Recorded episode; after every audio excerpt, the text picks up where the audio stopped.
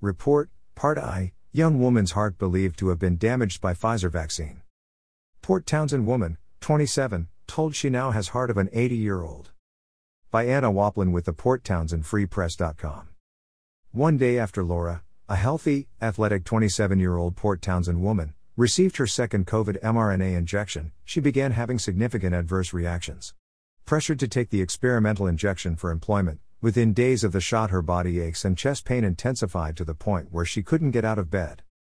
When Laura called the local pharmacy where she received the shot about her adverse reactions, the pharmacist told her that her reaction was normal.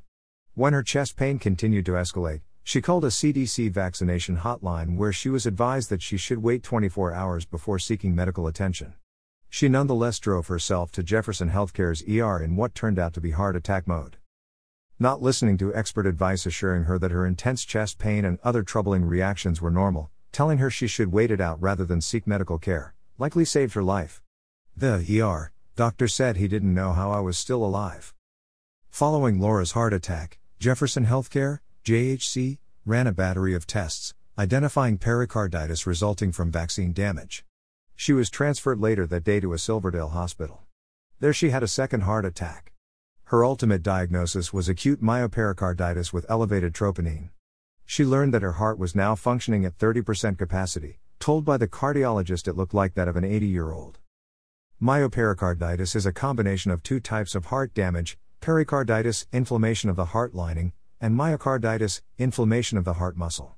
Doctors have been warning since 2020 that spike proteins produced by the mRNA shots are toxic pathogens and that the heart is especially vulnerable. Nearly a year ago, UCLA pediatric rheumatologist Dr. Patrick Whelan sent a letter to the FDA about this problem, with links to studies demonstrating that. It appears that the viral spike protein that is the target of the major SARS CoV 2 vaccines is also one of the key agents causing the damage to distant organs that may include the brain, heart, lung, and kidney. This warning has since been confirmed through autopsies of those who died post vaccination and by an unreleased Pfizer biodistribution study obtained by a Japanese Freedom of Information Act request. See my previous article. In June, JAMA Cardiology published two reports of myocarditis detailed in 30 patients after mRNA COVID vaccines. In July, PubMed posted a cross sectional study of 29 published cases of acute myopericarditis. And in August, the New England Journal of Medicine reported additional cases of myocarditis after COVID 19 mRNA vaccination. Troponin, shown to be elevated in Laura's cardiology notes, is a group of proteins found in the heart that regulate the function of cardiac muscle fibers. They can be found in the bloodstream when there is heart damage. Elevated levels are indicative of a heart attack. They are released into the blood when the cells of the heart are injured and not getting enough oxygen and nutrients. The more severely damaged the muscles of the heart are, the more that is leaked into the blood. Source Laura's troponin was 15 times safe levels. None of the personnel at either hospital reported the vaccine injury to VAERS, the CDC's vaccine adverse events reporting system. While at JHC, Laura had been pointed to the VAERS website and told that she could file a report if she wanted to. The medical team in Silverdale confirmed it was her choice to report her vaccine injury. As described in my previous article, CDC guidelines require medical practitioners to report these adverse reactions to VAERS. The only national data system available to collect and analyze vaccine damage is not intended to be a choice foisted on the injured. The CDC defines it as an early warning system. That depends on healthcare professionals to report any health problems of clinical significance that may occur after vaccination. But feedback from around the country indicates that hospitals avoid reporting injuries and deaths following the shots as the rule rather than the exception. Despite significant underreporting, a search of the VAERS database brings up nearly 18,000 reports through November 12, 2021 for the cardiac issues from which Laura suffers following her shots. As of this December 2nd update, 1,200 new reports have been added since posting the original article. The greatest percentage of reports is in Laura's age cohort, although now that shots have been rolled out for the kids, those injury numbers are growing. It is recognized that heart damage is occurring disproportionately in children and teens. We know this is a fraction of actual injuries, given that medical personnel who are seeing these patients generally deny that the shots are responsible. In my earlier article, I described numerous heart injuries in Jefferson County directly following the shots, none of them reported. And as seen in Laura's case, even when health practitioners do acknowledge the vaccine caused the damage, they avoid reporting to VAERS, passing their reporting requirements on to patients and their families who are typically daunted by the long, difficult and complicated process.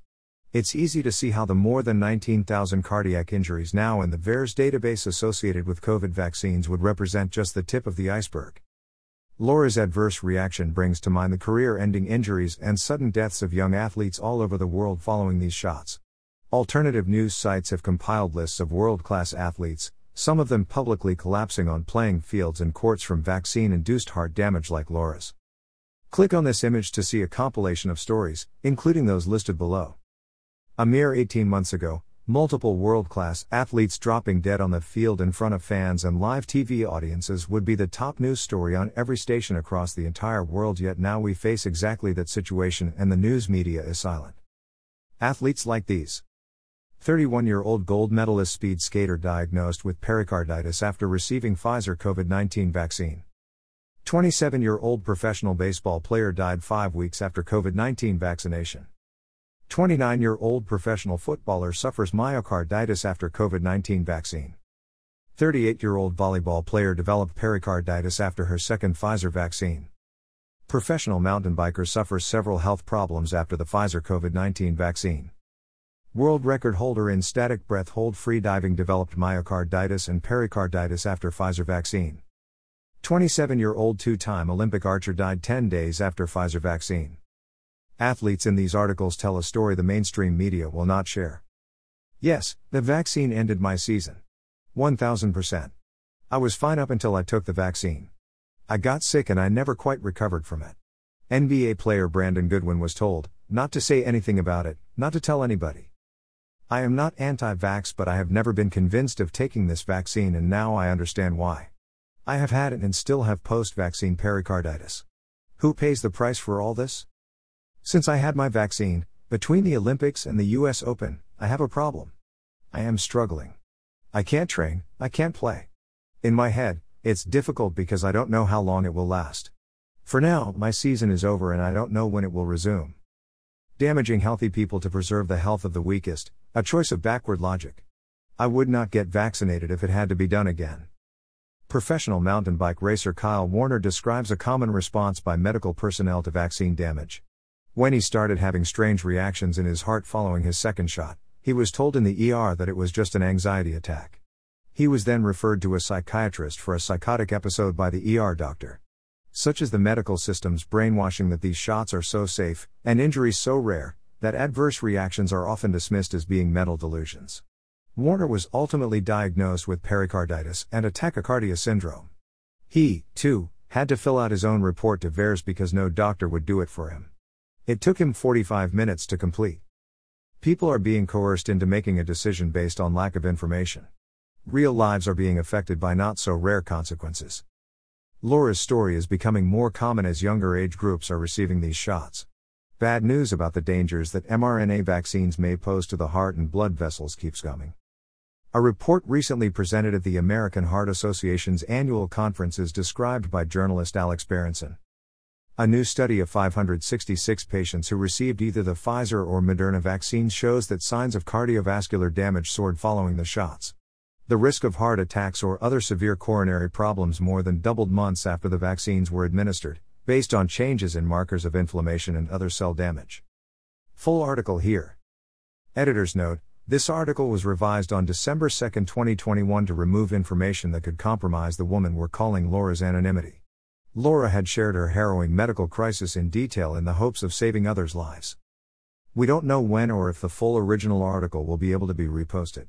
This abbreviated version nonetheless speaks to the increasingly prevalent heart damage she suffered within days of her second shot, without the earlier details of her personal story.